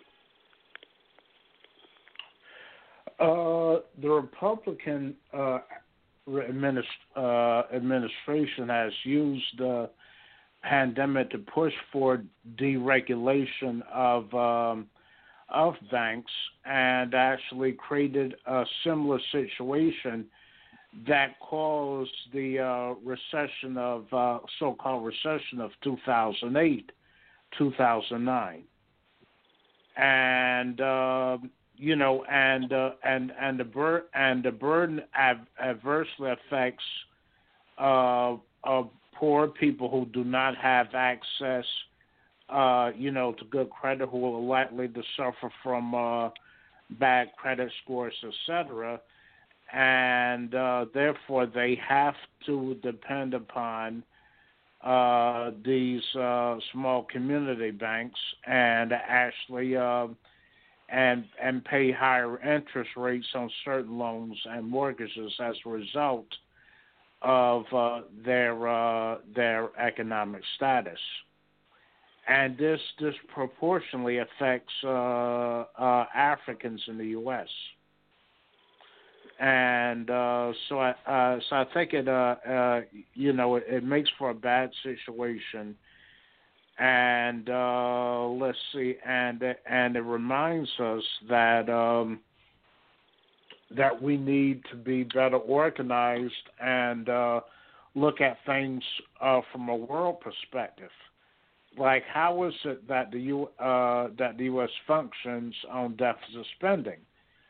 The, the what they do is they bleed resources uh, from, uh, from from from from countries in Africa, Central South America, and the Caribbean in order to subsidize, uh, you know, the capitalist economies of Europe and the U.S. So, uh, uh, so uh, I think it's important that people understand this and and not look at things merely from uh, within the U.S. only. Brother Haki, maybe can you also explain the significance of this concept of deregulation and this level of reserve, bank reserve level, and how they impact how a bank will behave and make decisions. Yeah, well, one of the things you know, I, I, I think first and foremost, people have to understand is that you know the reason why reserves are so important for banks is because they make they make investments. Now, some investments are good, others are not. But the, but the point is that in order for that bank to maintain business, you have to uh, have some reserves in case people default on their debts. But what happens is, you know, under the Volcker rule, it, it has a certain uh, leverage requirements in terms of for every investment you make, it has to have a certain amount of dollars in reserve, you know, for that bank. Well, what what happened is that they're going to reduce that amount leverage, that amount of money that the banks have to have in terms of doing business uh, the Volcker rule called between eight to 10, 10, 10 points, you know, uh, of terms of uh, money that have to be inside those banks in terms of to cover those loans that they make. What they've been instrumental in doing is reducing that to eight, which means that you simply freed up more money for the banks to invest to engage in wild speculation. So now the banks are not concerned about the quality of the loans; they'll give it to anybody. Uh, anybody who has a business plan can virtually be almost assured of getting a loan. And keep in mind, they're not concerned about that because the bottom line is that even if they default, they understand that the federal government is going to bail them out. Uh, also, one of the things that we see, the, but also there's a, there's a double-edged sword when we start talking about this kind of uh, this kind of business uh, uh, uh, structure. There is a kind of thing where you know when they if they in fact reduce the amount of, of, of liquidity they have in stock to cover these loans, then you got to understand that because it's such a risk that you got to understand that certain other things, certain other variables in terms of public finance is going to increase. For example, when we talk about the federal FDIC, federal insurance, now one of the things that has to happen because it's such the banks are engaged in such risk now, federal the federal FDIC means that those rates have to go up. Now, when those rates go up in terms of insuring these banks from failure, who do you think the money is going to come from? already we entered in, we're in the process of negative interest rates. Now, negative interest rates is simply an attempt to force the banks to actually lend money to people. Well, in the process of doing that, the banks, if they're forced to lend, it means that they're going they're going to lose money. Well, the loss of that money means it has to come from somewhere. It comes from the people who have their, their money in those banks. So clearly, all the way around, when we look in terms of these kind of of trickery, this kind of deception that's taking place in respect to banks in terms of liquidity, they understand it does have repercussions for the broader community. Uh, one of the things is that you know when we talk about people not having access to certain loans, particularly you know small business individuals, then it does have a very large impact, very negative impact on in terms of the ability of that community to thrive. And so when we're talking about things like when we talk about things like uh, affordable housing, it also has an impact in terms of the availability of quality, quality housing. Even though even though uh, the federal government primary job is to ensure things like federal housing, what, what they're doing is they're allocating that responsibility to, to, to the states. As a consequence, this is why they are allowing these banks to have less liquidity to function because they want to make sure these banks have enough money to cover things like affordable housing. Keep, it, keep in mind now, that doesn't mean that they're going to proceed with affordable housing. doesn't mean that at all. I'm simply saying that the federal government has somehow dropped the ball and they're somehow putting the responsibility of, of community development on these local banks. And so, so no matter how you slice it, uh, this this this attempt in terms of freeing up money for these banks to engage in wild speculation can only end badly. So I think it's important that people understand that you know eventually, you know, the, the taxpayers, the people in this country, you know, bail these these these, these entities out. So we got to understand that this is nobody's interest in terms of doing a business like this. So, Brother Moses and Maurice, when you look at this article, one of the things it shows in terms of this question of um, deception is that many times when you're talking about these local community banks, these politicians have some kind of relationship and interest in these community banks, whether they have some kind of stock owner investing in banks, or they have a relationship of the banker, and they have a kind of relationship where they can do business. Now, do you think these so-called lawmakers should be able to vote on laws where they directly have a conflict of interest in. This is one of the height of deception and corruption. Just your response, Brother Moses, to the article. Well, the banks are finance capital institutions. Finance capital. We're in the era of finance capital, and so, you know, obviously the banks are in the profit-driven system, and uh, they're trying to make money. They want to buy cheap and sell um, and sell dear in terms of their stocks and uh, bonds and other instruments of um, mortgages, whatever. Uh, and so they're trying to make money in interest payments, etc. Now we, you know, the question of liquidity, how much money they hold on reserves, and and how much money they they have to lend out, etc. The working capital and all that. Um, it's, it's regulated. You know, we we have we have uh, institutions which regulate banks, and the problem is they are, they uh, Trump is is is taking the feathers off the banks. You know, the controls that we have for them being such predators on us. Uh, we those controls and those regulations are being eliminated, and so we're we're we are be going to be exploited by the banking system. Or ultimately, and then they're going to want us to bail them out after they they fail, you know, fail in order in making all the money they want to make. Uh, they're going to be making money, but they're going to want more money. And um, just an interesting side note in terms of budgeting, budgeting and accounting and finance capital, etc. Um, the, you know, it's all about class staying and and uh, who you who you interested in helping, uh, who your constituency is. Now, Trump Trump hates the the post office because it's black people and and working class people are struggling and and working and serving this country and serving it well. The, the one of the most successful companies in this country is the post office. Most socialized country com, company in this in this country is social, is the postal service, and they're very successful. The only problem is Congress has put them in a situation where they they look like they're failing because Congress made a regulation that a law that said they had to to uh, um, fund pensions for 75 years into the future, and so they they got all their money tied up in these these 75 year advance uh, pension funds, and uh, and meanwhile, you know, their working capital and, and the money they need to work with is running short. And so it's really a problem that Congress made and manufactured, and uh, Trump, in order to, to squash the post office and privatize it. Um, and you know, so it's it's that mentality, this profit-driven mentality that's behind the banking system, the post offices, and all these institutions. Thank you. Your response to that, brother Maurice? Yes. Uh, as a as a kid growing up, my grandpa always told me, "Don't never trust a bank." Um, and, and to this day, as an as an adult, I don't trust the bank. Uh, I never. I know we live in an age that money has has to be deposited or or withdrawn through a debit card. I don't personally. I don't. I don't keep my money in the bank. Never trust the bank. But dealing with this system, uh, economic system, capitalism. I mean, you know, banks was built off our ancestors.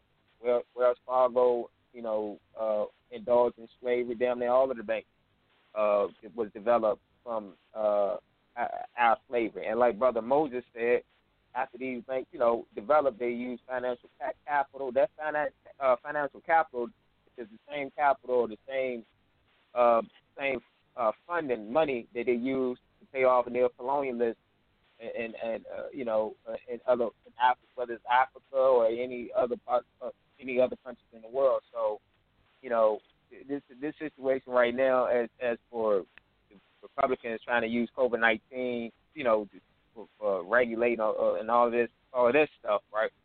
Uh, I, I mean, it's, it's another basically it's another um, ploy by capitalists, man.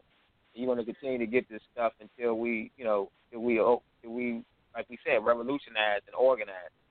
Um, that's that's that's that's my take on it.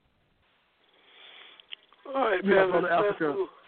Yeah, one, one other thing, uh, you know, I think it's important we point out. You talked about the fact, uh, you alluded to the fact that this is a con job, and, and it is a con job because one of the things that's interesting, though, you know, when they did a, a survey of, of 489 banks, uh, you know, they found between 2008 and 2013, they found that of those 489 banks, all of them were, all of them with the exception of nine, were community banks which means that the problem wasn't in fact the the the the, uh, the leverage or the amount of money they had in reserves to cover to cover their loans. The problem was his incompetence, and nobody wants to say that. But in terms of bailing these particular banks out between 2008 and 2013, the American taxpayers footed 50 billion dollars.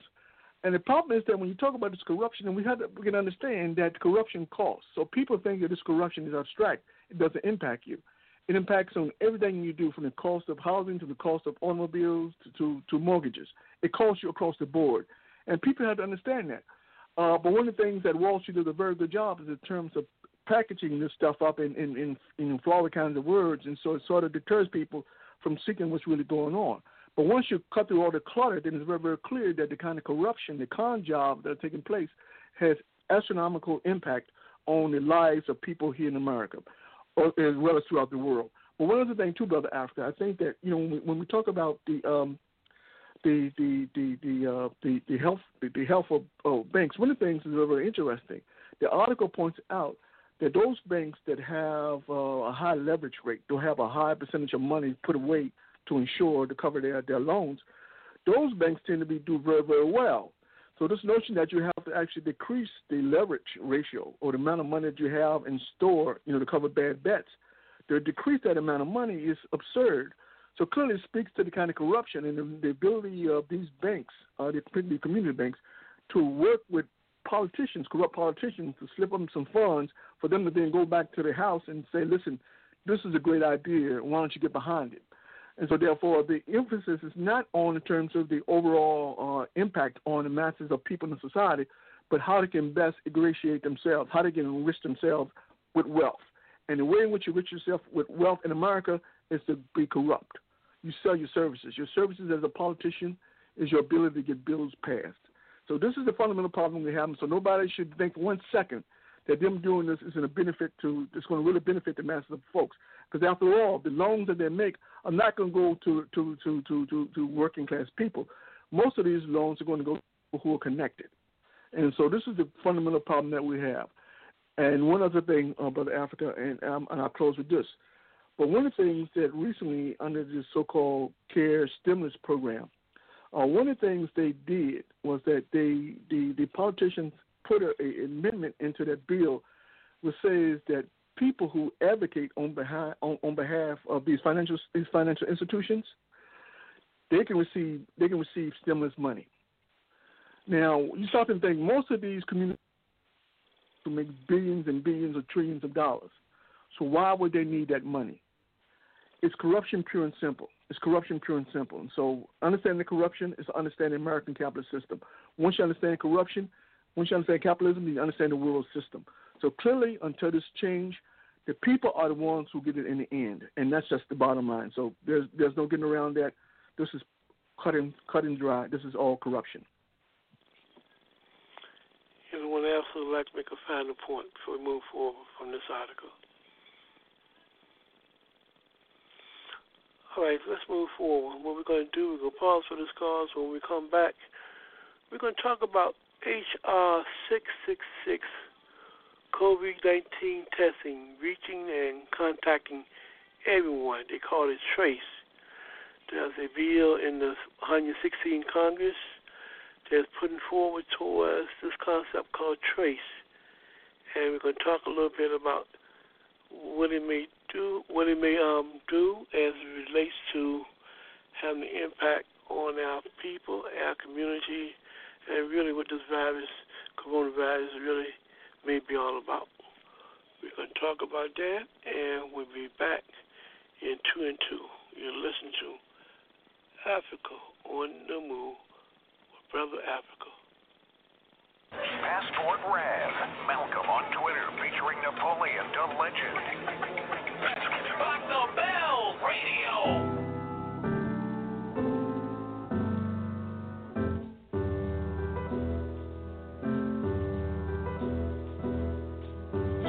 Theorists. What if Martin had Twitter and all that civil rights talk, man? I wouldn't want to hear it. This integration been disintegrating. Better off in our own ghettos with our own situation. His last speech got him assassinated. Black business was booming. It wasn't just a consumer. Controlling our narrative. We have more marriages and see what the damage did. They ain't that bad a bitch. And welfare did it's way worse than the slavery. I'll never be an agent. I don't care what they paying me. Seem like Nip had the same old story. If we pay a black hater, tell a different allegory. Like Pearl Harbor and 9 11 was a mystery. Supremacy will go the extent to keep their history alive. All I'm saying, if these leaders was alive, who be on the internet trying to divide and use a hotel hustler, trying to fear people of that low vibe structure. Agree to disagree, and we ain't gotta tear our own down. Argue in silence or forever be our own downfall. All I wanna say is that we're giving it away. Soul ain't for sale, and the devil is a fake. Argue with in silence, but don't let it steal our faith. Fight behind doors, but don't ever show our face. Cause Martin had Twitter, Malcolm had Twitter. It be our own people do the trolling. Spill ignorance and do the scolding. Where we going? Cause Martin had Twitter, and Malcolm had Twitter. It be our own people do the trolling. Spewing ignorance and do the scolding. Where we going?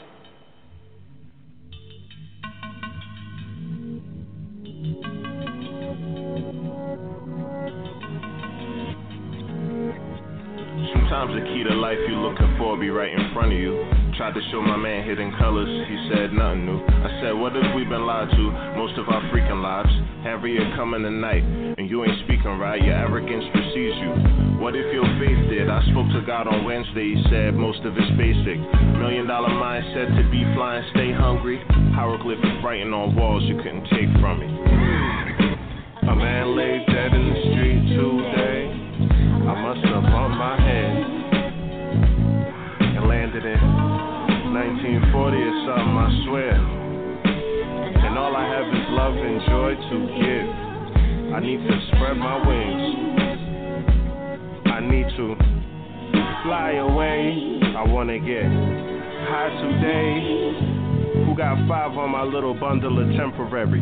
Man, I wanna live long enough to be legendary. Your statistics said by now that I'm gonna be dead and buried. But when I heard your voice, it seems as if we met already. And the march for our rights, that civil, the same purpose.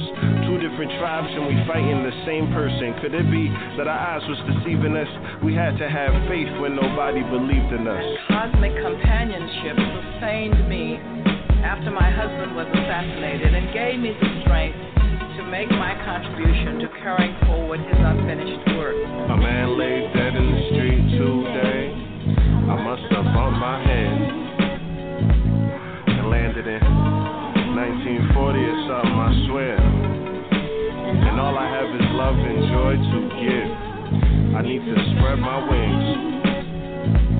I need to fly away.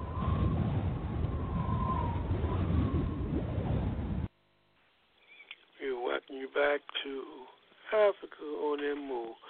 I just made an interesting statement, panelists. I'd like y'all to weigh in on this before we go and talk about this bill, HR 666, and this concept of tracing, which means contacting everyone in this country as it relates to this virus. Panelists, this author made a statement that this whole question of this concept of welfare has done more to our people mentally than mental slavery. Y'all respond to that? Brother Anthony, you start us off. Sure. Um, I think uh, I think it's uh, you know it's it, it, you know it's kept us from striving for independent organization uh, at every level, political, economic, uh, uh, cultural, you know, to a certain extent. And uh, and uh, let's see, and uh, you know, and mental slavery it means that uh, is that uh, is that your enemy's uh, ideas occupy your mind, and so so, so you so you uh, so you enslaved uh, ideologically and uh, and and that can be a harder barrier to overcome than physical enslavement. And uh, because uh, you know, because as uh, you know, uh, Biko pointed out, uh, the most powerful th- thing uh, the oppressor has is the mind of the oppressed. And uh, and uh, and and and and that can be seen in the fact that neocolonialism is uh, you, you know uh, dominates uh, most Africans' lives, whether you're talking about at home or in the diaspora. So I think uh, so. So you know, so this thing about uh, you know, uh, you, you, you know, the welfare state, you know, is very true. And now that uh, now because capitalism is in crisis, which it is, uh, you know the uh, you know the welfare state is disappearing and it's being replaced by fascism. And uh, but it's being done in a very subtle way and under the, under the cover of the COVID nineteen pandemic. So it makes it uh, less obvious to a lot of people. Brother Haki. Yeah, um, brother Africa, who who made that statement? Uh, the brother who I can't think of his name right now, who just produced that song, is um.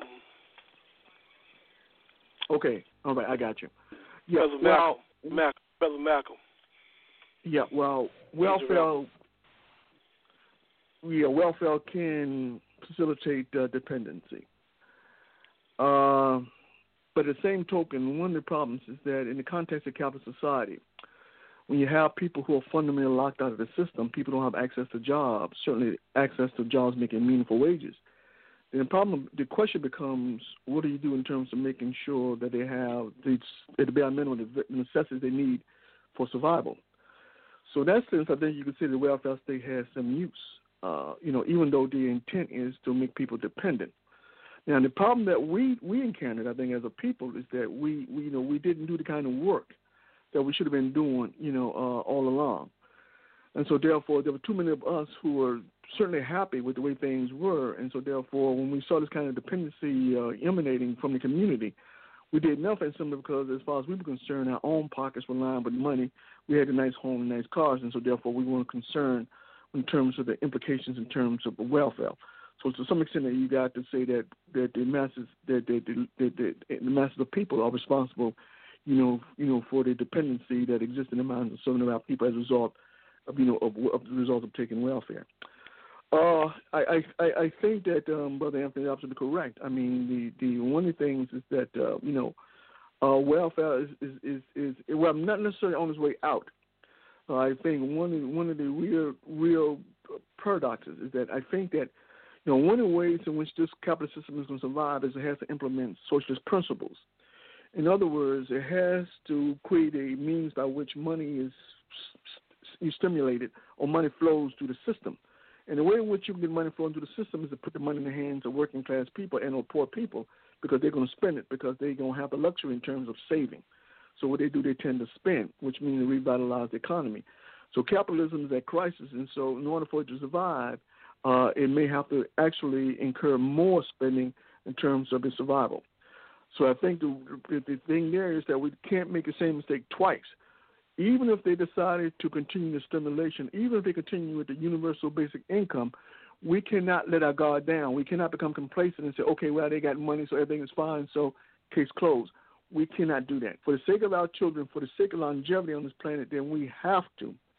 We have to understand that the struggle is ongoing and the struggle continues, and we have to continue to try to create those institutions with, with guards against that kind of complacency in the minds of some of our people. So um, that's my view on that, and I'll close with that. Brother Moses, your view on this issue of welfare versus yeah, um, you know, I think we have to have a a struggle attitude. You know, an attitude of struggle. Uh, that you know we have to think that you know that nothing comes free. That uh, that we have to struggle to make it happen. And so you know, the ultimately the the objective we face is uniting the many to defeat the few. Because because when we analyze the situation, it's only a few people that benefit from the exploitation of the many. And if we can get the many organized, and we can take control of the productive forces and uh, and and and and um, have a communal organization which which uh, there's unity and uh, a purpose, and everybody's on one accord. And uh, but you know that's a process of getting there. It's a struggle, and and you know we have to engage in the struggle. Uh, we have to engage in material struggle. Uh, dialectical historical materialism has to be applied to all questions, and we cannot be ahistorical. We cannot be idealistic. We have to be grounded in reality, which is the heart and soul of Marxism. The life and soul of Marxism is the concrete analysis of concrete conditions, and so we got to know what's really going on and how we can really affect things and realistically and not just idealistically in our minds or something. But uh, this is an ongoing struggle. You know, certainly communication and organization go together. You know, without communication, we can't even talk about organization. So we have to educate ourselves. You know, the fa- the more of us um, educating ourselves, and then when we come together and we we reinforce and build each other up and correct each other and strengthen each other, and the struggle continues. And uh, I I know the future is bright. I have no question in my mind that we will succeed in making revolution, and that's no question in my mind about it. Thank you. Thank you, Brother Moses. And Maurice, Brother Maurice, your response. Uh, my response is that we got to take the Booker T. Washington approach. Know, you got, and, and before I get into that, you got to look at the positives and negatives. If I can understand your uh about welfare, um, having some uh, feedback, but if if if uh you got to look at the positives, positives and negatives of welfare.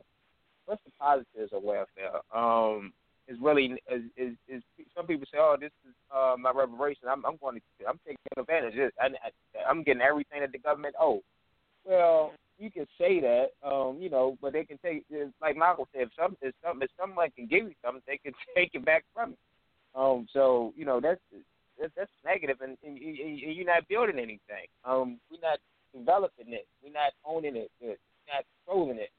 Um, we letting we we depending on somebody else to give us something.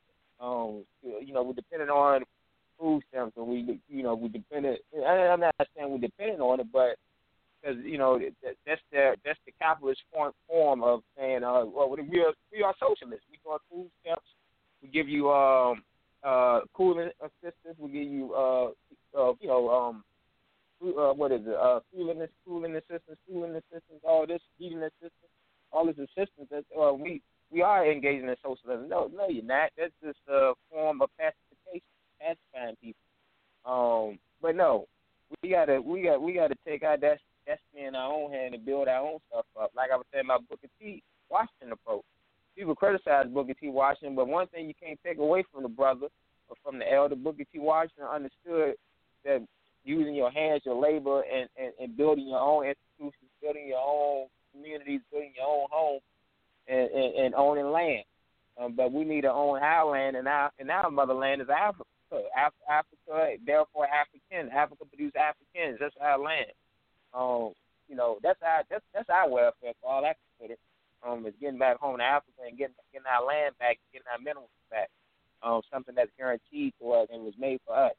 Um, not not uh, relying on somebody to get, not relying on a, a like you said, a, a, a government who don't care about African people and who be, and who built a power off the enslavement of African people.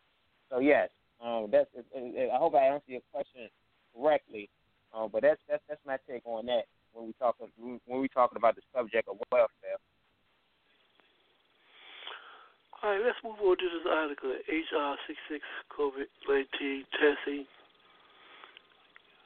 reaching and contacting everyone they call it TRACE at the 116 Congress from 219 220.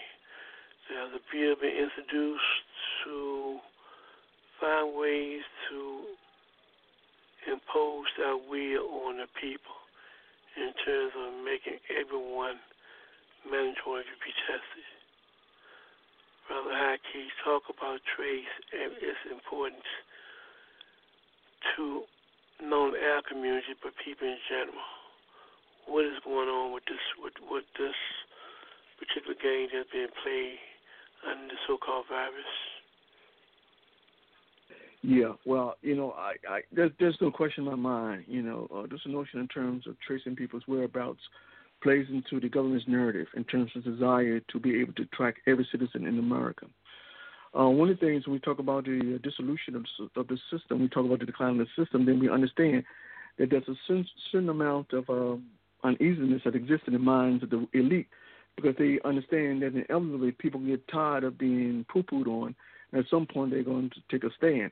And so, therefore, for them, the importance in terms of monitoring where people are is of utmost importance.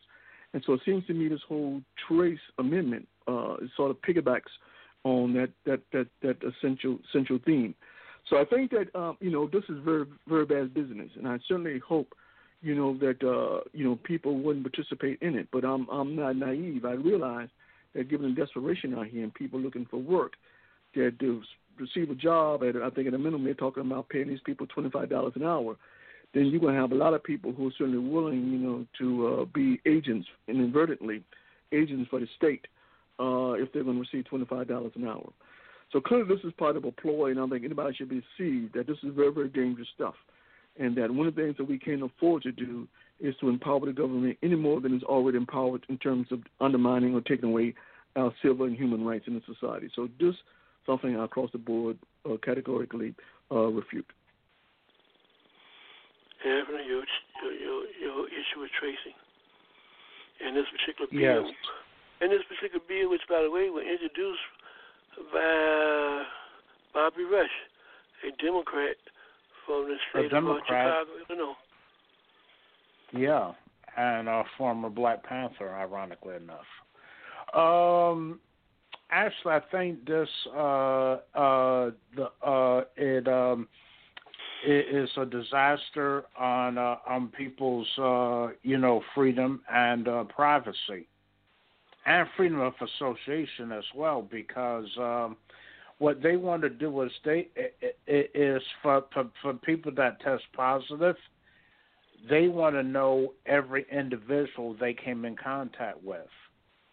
And then in turn all all, all of those uh, individuals they came came in contact with. So it it, it becomes like a big, you know, uh, an elaborate monitoring system, almost something like, uh, analogous to what uh, to uh, uh, to a, a Big Brother monitoring system, because uh, there's no telling what could happen with this information once it's gathered and who's doing the monitoring and and in whose interest. And I think as I think I, I think it's I, I think it's a very uh, you know dangerous piece of legislation, and uh, there doesn't seem to be any mechanism for uh, you know for opting out of it. You know if you if you are tested and uh, and knowing that information, they can also monitor other things like who you associate with, where you're going, where they're going. You know, so it's kind of like a a, a, a big brother sort of uh, you know uh, you know uh, monitoring uh, uh, campaign. Brother Moses take on this? Yeah, well, there's a reason. Uh, there's a reasons why we distrust the government.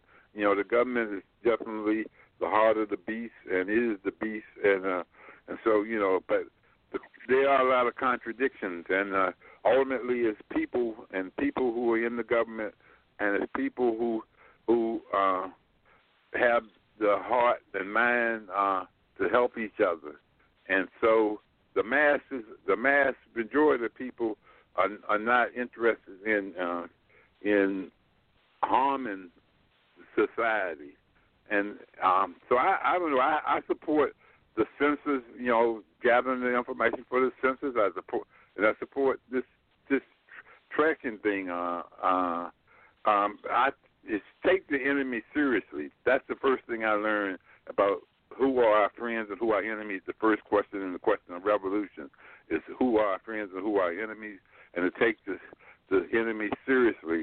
And this virus is the enemy right now, and I take it very, very seriously. And it's going to take a real mobilization of uh, people uh, uh, to, uh, united and and fighting this thing. And uh, and you know that's the only way it's going to get conquered. Uh, we may never find a a, a, a, a, a cure for it. Um, it may never find a cure for it, but but we have to fight it to the best of our ability. Thank you. And Brother yeah, uh, yeah, uh, quick con, con, con, uh, response to that. Um, well, you know, basically, capitalism is the, the enemy. I uh, just want to make that clear. Capitalism is the enemy, and the, and the person that that that uh, that put that that put this bill or sponsored this bill, uh, Bobby Rush, he should be ashamed of himself. Um, Fred Hampton Fred Hampton is turning in his casket because, because of Bobby Rush. All of the, you know, the Panthers who was in Chicago, who was murdered uh, by the hands of the, of the, of the police, is, is turning in their grave over, over Bob, Bobby Rush. Bobby Rush uh, once made a statement that uh, that he was just him being in the Black Panther Party was part of him being uh, maturing brother, you ain't maturing, brother. Then you you immature. You you politic you politically immature, and you're he's a political sellout. Um, from my understanding, this bill HR six six six six. Oh, how many sixes is it? Um, uh, it, it it basically allows people, the government, to go knock on people's doors. Okay, if if, if they hear a person coughing or sneezing, they can force their way inside them in that person's home and force that person to take a test or take the vaccine. Now, now, now, how, how can you force somebody, especially when it comes to uh, African people, you want to force me to take a vaccine because I'm sneezing and coughing in my own goddamn house, my my place of living.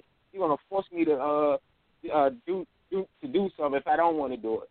Now that sounds familiar. Sound like the guy. It sound like slavery. So no, this bill of HR six six six six COVID nineteen testing. I totally disagree about this bill. I to, it, it, I totally see it as another ploy to undermine Africans, and and they highlighted in parentheses they're going to uh un, under, underserved areas with this COVID nineteen. Man, Bobby Rush, please, if he if he want to put a bill, I put a bill on granting uh, Africans reparations. At least John Conyers did that. But you know, like um, like you know, like like Kwame Ture said, man, like this this is another this is a sellout. This is this this is called neo-colonialist in the flesh. Teddy Bourgeois. This is what we're dealing with. This is what we've been talking about all night about this bill. But no, this, this is this is a piece of shit, man. Excuse my language, but this is a piece of shit. And on that note, when we come back, uh, panelists, analysts will give us their final thought on today's program, Part 2 Capitalism, Brain Destruction, and Deception.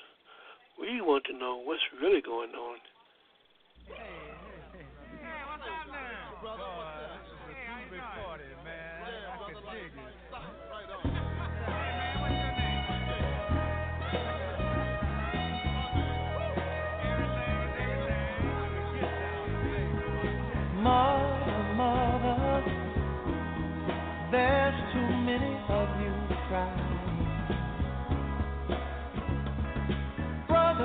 Brother, there's far too many of you dying.